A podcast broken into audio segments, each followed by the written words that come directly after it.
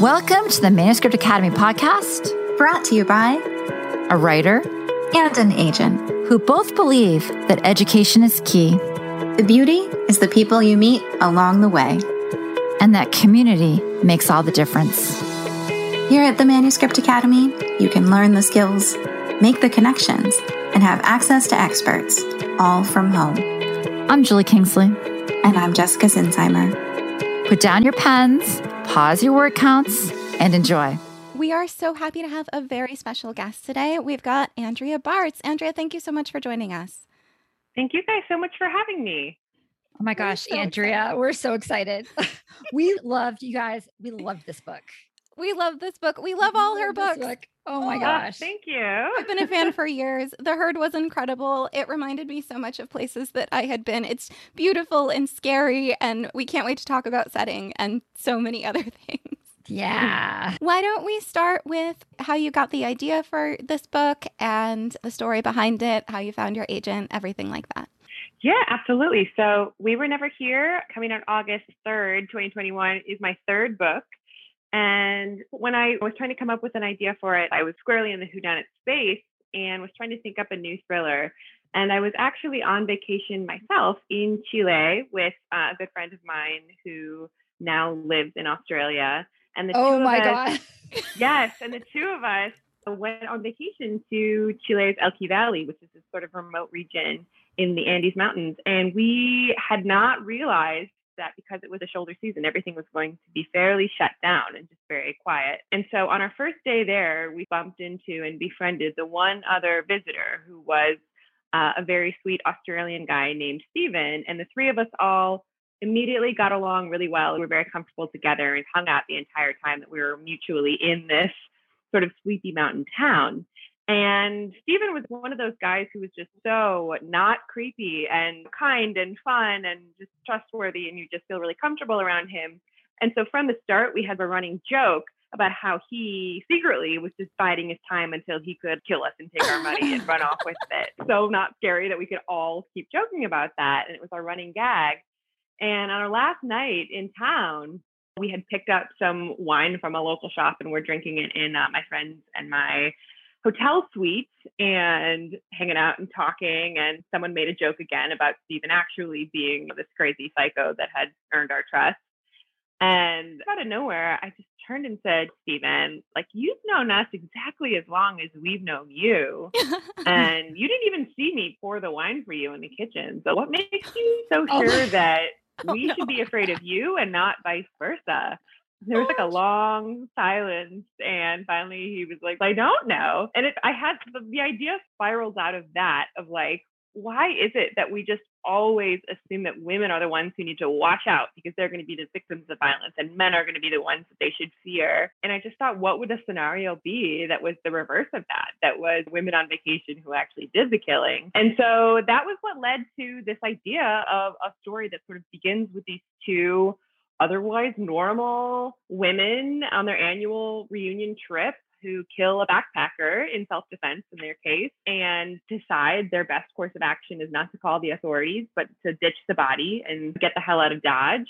And so the entire story spirals out of that one hook. Oh and uh, I had been working with my agent for years at that point, as well as the editor. So we came to my editor that I'd worked with on my first few books with the idea, uh, and she loved it as well. So I, you know, just took off developing the story from that initial spark of inspiration. Please tell me you pitched this as so we met this guy and we joked about murdering him, and also here's my book idea. I think I did tell pretty much the whole backstory to get to that point because the way that I pitched all my books, including ones that my editors rejected, is I have to start by telling them like what inspired me. And I think that helps them understand like what sort of theme is making me excited or like where the energy is coming from behind it. And I think I also mentioned they knew that I have worked as a travel writer for years. So before the pandemic was traveling internationally very regularly, often by myself. And I just constantly was hearing a torrent, you're so brave from other people, or mm. advice, or I would never go there, or I would never let my daughter go there by herself. And just oh, this constant sort of idea of, and messaging that like women should not be out there traveling the world alone because they're asking for trouble or they're asking to get attacked or to become the victims of violence. And so I just wanted to turn that idea on its head and see what sort of fun I could have with playing with that theme of women as always the victims and just violence Gosh. being a given that we just heap on women without ever expecting them to dish it back. Gosh, so I'm so curious, and this is ridiculous. Has Stephen read this book? Stephen has not read this book. we are still in touch. I'll be sure to encourage him to get a copy when it comes out or send him a copy myself. Oh, I didn't know that was going on in there. yes, exactly. I mean, Oh they're both gosh. probably a little afraid of me from reading. Yeah. Everyone who is friends with me after reading my book is willing to be adjacent to my dark, Oh my twisted mind. So, Is he still alive? Stephen? the, the, Stephen, oh, of course he is. Nobody. Stephen's nobody- fine. She's starting. fine. She's starting rumors. So, what advice do you have for women who want to write about scary things? I think for the fear to feel authentic, women, really anyone, but women in particular, should sort of not be afraid to capitalize on the real, to pay attention to and explore the real fear that they experience. I think that all of my books are written from a very female perspective. Where the stuff that they are most afraid of, the stuff that my characters are really afraid of, is stuff that we tend to think of as stereotypically female concerns. And therefore, sometimes I think they're dismissed out of hand whether that's fear of being attacked, fear of being a stranger on a dark street, or whether it's the female shame and fear of not being enough, a fear of being too much, fear of rejection, fear of not being the kind of idea of a perfect woman that we have. And this is all stuff that we're familiar with, but I think it can be uncomfortable to see it confronted on a page, let alone to write it yourself, to be channeling these really deep fears and, and things that are not socially acceptable to talk about and put them onto a page. But I think that's where you hit readers emotionally in the gut and really write something that resonates.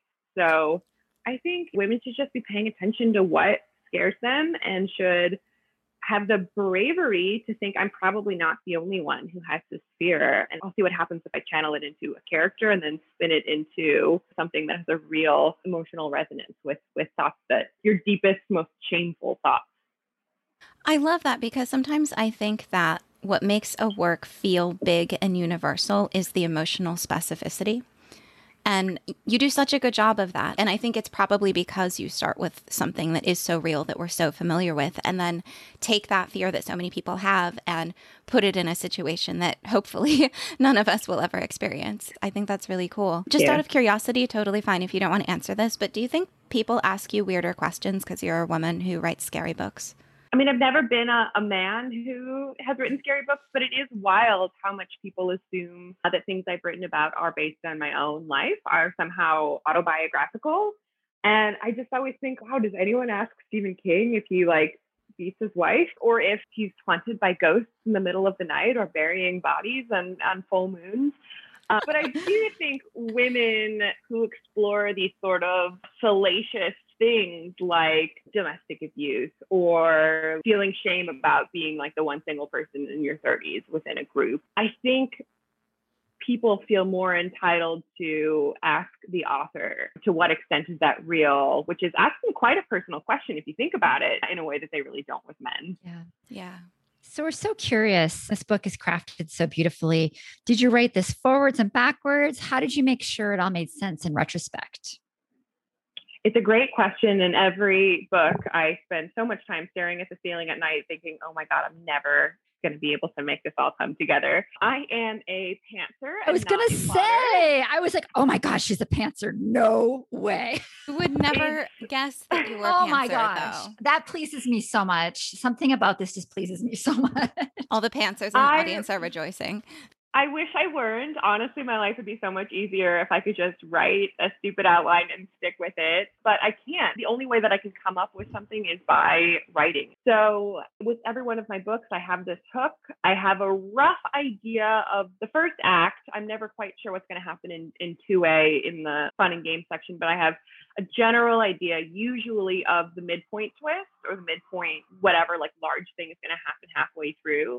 Uh, and that's how I pitch it. So when I'm pitching it to my editor to get approval, I'll take them by the hand as far as that midpoint and then, or just that pivotal moment in the middle. And then I fade out with trail off with um, You know, It's a and, and so they must they must dig deep to solve to figure out face down their demons before they before their world collapses. I just fade out with some like, and then they'll go from there. It's so interesting that I, but I was like, when I was reading it, there was such a freshness to some of the discoveries.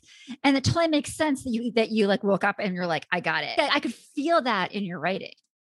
Yeah, it is exciting in a way because I'm discovering things at the same Mhm. time that the character is, and then in turn, the same time that, that the writer is. And so a lot of the sort of twists and reveals that came out in the second half are things I never saw coming, which is really thrilling when I'm climbing up that hill with my writing and getting close to something and I'm not sure what it is. And then I can see down the, the tippy top of the roller coaster, or see around that that bend in the in the road and I suddenly realize what it is and that's really thrilling. So it's great when it happens, but it's such a leap of faith throughout because that first half of the manuscript is just me like cracking open loaded bear traps, pulling pins out of grenades and strewing them about. It just feels like I'm throwing out all this stuff that might come in useful later.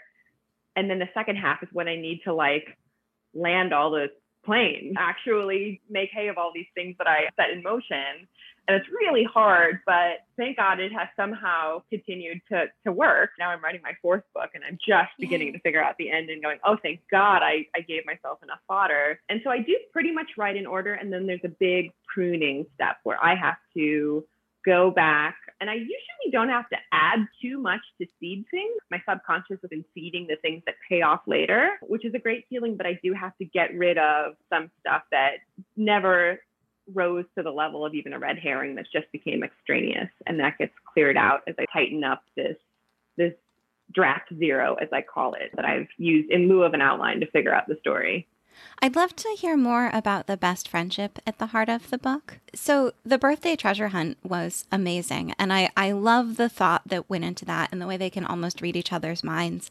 How did you go about writing Kristen and writing this friendship? figuring out the friendship for these two was one of the trickiest things about this book. Uh, it was one of the last things to come together, and it was just such a tough nut to crack. You read the book description and you learn Emily comes into this hotel suite and finds blood on the floor and her friend holding a wine bottle and saying, I had to kill him in self defense. And you very quickly learn that a very similar thing happened a year before. And so you read that and automatically you're like, what the heck is up with this friend, Kristen? Like, you, the reader, immediately become suspicious. And yet I needed to spin a tale where the friendship was complex and realistic and intense and loving enough that it would be believable that you know that moment in the hotel suite is not when emily is forget it kristen our friendship is over but instead they become even more bonded by this traumatic event. I knew i needed them to be really close. I knew i needed to figure out a backstory that sort of explained this closeness and this love for each other and i knew that I needed them to feel like them versus the world so that it would feel believable and realistic that them covering up a homicide, you know, getting rid of the dead body, and in fact doing it twice would just make them closer in a sense, that it would make them even more in their own bell jar, in their own dome together. And so, really, it was just doing a lot of work after I had the, the, crummy first draft, doing a lot of work on their motivation, their values, where their values come into conflict, where their values align. What is Kristen getting from Emily? What is Emily getting from Kristen? I had a lot of fun with the fact that they initially bonded over both being like brain teaser nerds and having their own codes. And then that was fun to actually show in the front story with this birthday treasure hunt that's all clues and one hint leading into the next. Yeah, it was just a long, slow process of tracking how they felt about each other at different points and what would really leave these two women feeling indebted to and in a friendship, platonic way in love with each other so that a traumatic, horrible event or two would leave them closer and not necessarily immediately be friendship ending. So it was a slow, just character development process. I wish I had it figured out from the time I started, but it only became clear through various rounds of revisions and really getting it right in every single scene and every single exchange and making sure that every line worked hard to clarify how they're feeling about each other and how they're feeling about this. You know, it's so interesting to me, and, and Jessica and I both picked up on this that you have so much plot and action, but at the sense level, you're just amazing. Yeah. So the idea that you use these small details and we picked up on like the mismatched teacups during a fateful brunch. You do such a good job of showing that reality can be slippery and memories can be conjured and perceptions changed. Did you go in with a technique for this? I never had a specific technique, but I did some research on like trauma bonds and memory of really traumatic events, and just more generally how our memories are very sort of changeable and fungible. I thought was an interesting theme that I've explored in other books as well. In The Lost Night, in particular, was very much playing with the idea of if we can't be positive about our own memories and our memories are what we use to shape our identity, then who are we without them? Who are we with that sense in that sense of confidence in our own recollections and our own view of self. And I just think there's something very frightening and interesting, therefore, in that idea of even just recounting with a friend some shared event years ago. If you remember it differently, it's creepy, right? It's kind yeah. of like, no, I feel really confident that X happened. And they're like, no way, Jose, like Y happened. Yeah. Um, it's very unsettling and disorienting and incredibly common. We know that our memories really are just construction and it became something to play with. You're left wondering is Emily, our narrator, suppressing her own memories? Did she rewrite history? Is she being gaslit? And it really gave me a lot of fun with just two main characters to have this sort of constant game of can I trust you? Can I trust myself? Can I trust both of us together? Do we really have each other's best interests at heart? When you're not totally sure that you can trust yourself, let alone your best friend, who can you trust? How can mm-hmm. you feel safe? And so I didn't have a specific technique, but I just knew that that's something that I find really frightening and disorienting and unmooring. And that would make it a fun element to play with for this. Supposedly, each time we revisit a memory, we change it a little bit. Mm. Yeah, we're accessing the last time that we remembered it, not actually the event itself. Mm. Oof, that is wild. Can we talk about your tension, which is so fascinating? I'm particularly interested in how you have some scenes that feels like it's just like diving into something that's really simple and it ends up being important afterwards. So, how do you distribute the just tense enough? If it's that makes definitely, sense. Yeah, it's definitely a tricky undertaking. And this is another thing that took me a really long time to get right. In my bad first draft, my my entire act 2A. So everything after that midpoint, which without spoilers, maybe you guys remember it, but it's when she sees a particular newspaper article. Mm-hmm. Um, yep. Everything after that so it was moving the plot forward, but there wasn't a sense of panic beneath it. And for a thriller, like the tension needs to be ratcheting up throughout throughout so that you're like on this whitewater rafting trip and just getting closer and closer moving faster and it's getting more dangerous and you're moving closer and closer to that waterfall, this very much like point of no return feel. And I had it all wrong in the first draft, and it was something I had to work really hard to get right. There was a number of exchanges and just lines of dialogue that I had in that second half that I ended up moving back to the first half when stakes were a little bit lower. And there was more of a sense of unease.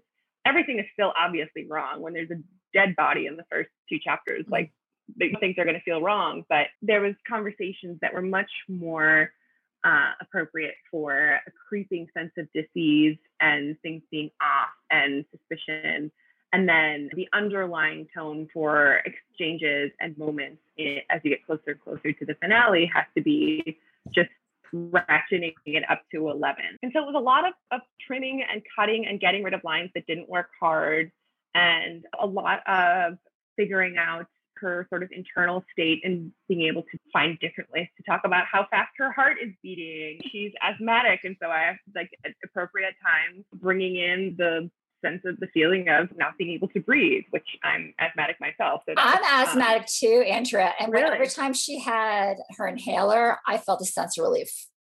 Yeah, yeah. It's pretty indescribable to people who don't have it that mm-hmm. like you literally can't breathe and then you stuck in this piece of plastic and then, and then you can breathe feel yourself being able to breathe and you're just Yikes. counting down from 10 waiting to be able to breathe yeah it was just a sense of like looking at every single scene that was there and asking like how can this raise the stakes and move the plot forward and make it so that the story would not work if I removed this scene. Like it has to be crucial. And then also a little bit playing with some humor and there's a, a fun break when we talk about the wordplay and there's the obviously the entire sequence with the the treasure hunt, the uh, scavenger hunt. And so hopefully there's stuff that's like fun, scary, and just get a little jolt out of figuring that out alongside of Emily as we slide closer and closer to just like pure panic, terror, everything sort of the walls that were once far away closing in on her are now pressing right up against her and just finding different ways to show that via little exchanges, comments, thoughts, internal sensations, and actions. Yeah. You have this wonderful passage that almost makes me think of the cool girl passage and that people are going to point to it and quote it a lot about how men often add fear to their lives on purpose to make things interesting, whereas women don't have to. So if women are living in thrillers, what genre are men living in? Such an interesting question. I think the answer is that men are living in action stories and just seeing themselves as these heroes. And of course, these are huge generalities, and there's tons of exceptions on both sides. So I don't want I don't want anyone claiming I'm a anti-men or anything. But I think men from birth are taught to see themselves as the hero. They're taught that what they say is important, that what they feel is important, that they don't need to edit themselves, and that they don't need to necessarily consider everyone else's feelings in every situation. And often this is really benign. Often this is very much from like perfectly nice people whom I like a lot. To give one very benign example, my girlfriend until recently was living um, with or her roommate slash landlord. And one time this last week we were having dinner in the kitchen and chatting and he came down and he was on the phone. He was on his Bluetooth speaking very loudly, which he always does on the phone and he got some food out of the fridge and he sat down he waved and he sat down next to us and he just carried on with this conversation. And we just sort of couldn't talk until we quickly finished eating and threw our dishes in the sink and left. And he's he's one of the good ones. He's a really good guy.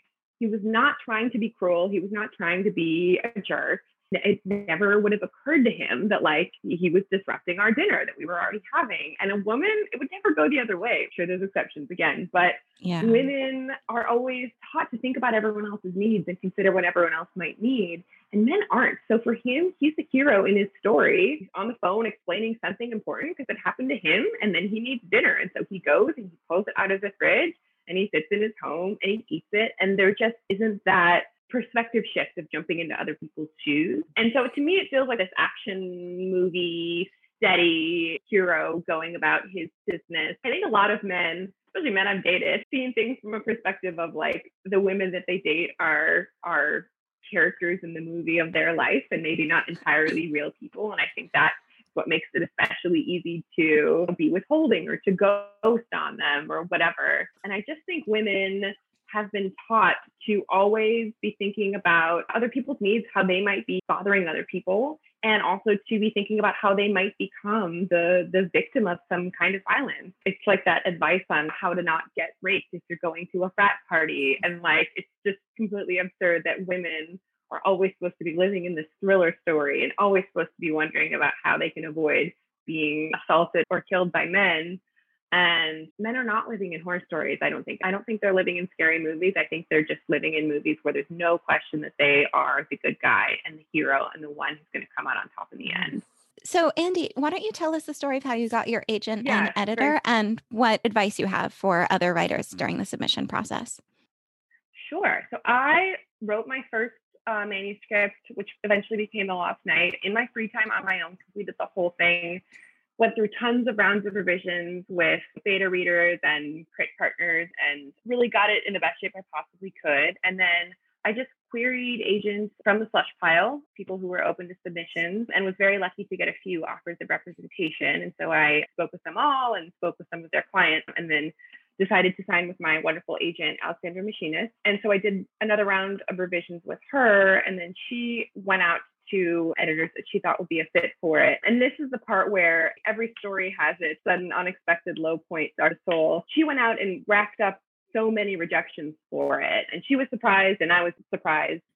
And two editors said, I cannot buy it as it is, but if she does a revision and fixes some of these issues, I'd be willing to look at it again. So what's mm. called the revise and resubmit request Yeah. which is horrible because you can do all the work, you can pour your soul into a revision, and then you can still not have it sell, right? So that was my dark point, but I dug deep and worked really hard on a revision and felt like it was better. And then, luckily, within a week, we had an offer with my wonderful editor at Ballantine, and she's been the same editor I've worked with for all of my books. So, oh, that's so yeah, my- nice. yeah, yeah. And she's wonderful. I just was able to have drinks with my agent and editor yesterday for the first time since before the pandemic. And I really adore them and feel so lucky to be working with them. But my big advice is really do your research on agents so that you're querying ones who are looking for, ex- you can articulate exactly why they are the right agent for you, not just, eh, we'll throw it at them and see, but don't waste their time because they get hundreds of queries a day make sure that your manuscript is as strong as you can possibly get it. I think sometimes people have this idea of, oh, the editing, that's what an editor's for. They're just looking for an idea. But they get so many submissions. You really need to stand out from the pack. And so it should be like if you feel like it could still be stronger, then you're not ready to query. And I think the actual query letter, people almost think of them as an afterthought because it's like, I worked so hard on this book, it should speak for itself. But like your query letter is your ticket in the door. And again, they're getting hundreds of these, so it needs to be perfect. It needs to be as strong as you could possibly get it. I had so many people read that query letter for me. I went through so many rounds on it. I think it's just really important to to make your manuscript sound like something that an agent would be crazy not to at least read and take a look at. That's what they're going to be basing it on this 300 word email. Not even, they don't love that, they're not even going to read the few pages that you posted below. So just really slow down and take time on this process. I hear from a lot of people who are so excited to be done writing and excited to move on to the next stage. And they're so eager and anxious that they want to just quickly get past this. But you only get one shot with not just every agent, but pretty much every agency. If if they say no, they're rejecting you for their entire agency. So really put your best foot forward and do not query until you are entirely sure that of every agent on your list and of the query letter that you are sending out and the final product final quote unquote the uh, the work in progress the manuscript that you are querying them with That is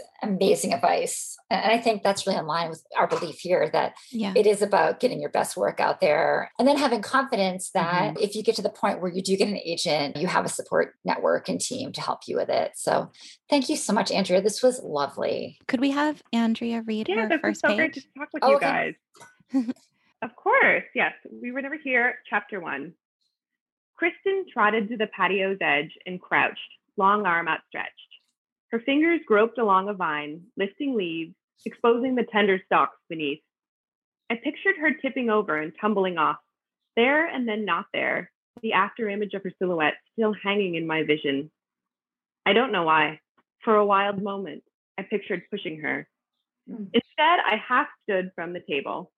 Kristen, don't, I called. The wooden patio perched on stilts above the vines below, and we were alone, as we had been almost everywhere we'd stopped this week. Empty restaurants, empty markets, empty tourist information centers, an occasional cluster of other visitors standing or sitting nearby, despite everyone having all the space in the world. A snapping sound, and Kristen stood, holding up a blob of green grapes. She popped one into her mouth and chewed thoughtfully. Not bad. Catch. I missed the toss and the grapes bounced onto the glass tabletop. I glanced around, then tried one. It burst and tart on my tongue. He said their yield sucks this year. You didn't need to take an entire bunch. She sank into her chair and lifted her pisco sour, lime green and frothy. I'll leave him a few extra pesos on the way out. I was hungry. She nudged her glass against mine. You'd rather see me steal some grapes than get low blood sugar, right? Fair point. Hangry Kristen could cut to the core. A man with a bandana looped around his head was watching us from far out in the field, just before the grapevines bumped up against a row of bushy trees. Beyond that, braided hills, jagged horizon. Kristen waved at the worker, and he nodded. That's the whole first page. I guess we don't get into too much excitement yet, but Oh, but we have so many wonderful hints. I feel like I could read this again and be like, oh, I see what happened there. And I see what happened there. Right. So this is an example of a masterful first page where if you get to the end of the book, you want to go back to this first page because listening to it now, I was like, oh, Yeah. That's really smart. yeah, which is so great. I really enjoy books that you can do that with. Like reading this the second time, I'm sure I'd pick up on all kinds of things. Yeah, there was a lot of feeding and foreshadowing that I didn't even know I was writing. And then mm-hmm. later I was like, oh my gosh, how cool. Can I ask when you figured out who the bad guy was? I figured out who the bad guy was when I was writing the finale. I really wasn't Wow. sure. Um, Wow, until cool. the end, which I think hopefully comes through in the reader not feeling certain either, and certainly Emily, the narrator, not knowing what was going on and trying to, to wrap her head around it. But I was really right there with her, changing my theories and changing my hypotheses as I was writing. It's part of what made it so panicky for me to write because I was like, I don't even know how I'm going to finish this book. But finally, I settled on what I I feel pretty confident about how it how I landed it at the end, and um, Yeah. hopefully readers find it satisfying as well. Yeah, definitely. We would love to give away three copies of your book. Do you have a code word people could email us and the first three will get a copy? A code word. Can we go with pisco sour? That's so funny. That's what I was thinking too. yes. the best drink of Chile. yes. So the first three people who email academy at manuscriptwishlist.com with Pisco Sour will receive a copy of Andrea's book. Andrea, this was so great. Thank you Thank you. so much for for talking with us. We've been so excited about this for a long time and if anything you exceeded our expectations. So really, thank you. Thank you both so much. It was such Thanks, you had Andrea. wonderful questions. It was really a treat to talk with you both. Oh, thank you. We are so glad that you joined us. And as always, we appreciate your feedback. Just head on over to the iTunes store and let us know what you think. It not only helps us make this podcast be the best it can be, but it also affects our ratings within the iTunes platform. We'd love to hear from you. If you're feeling brave and want to submit your page for our First Pages podcast, you can send it to academy at manuscriptwishlist.com with First Pages podcast in the subject line. We'd also just love to hear from you. And if you'd like to learn more about the Manuscript Academy and everything we have to offer, just jump on over to manuscriptacademy.com.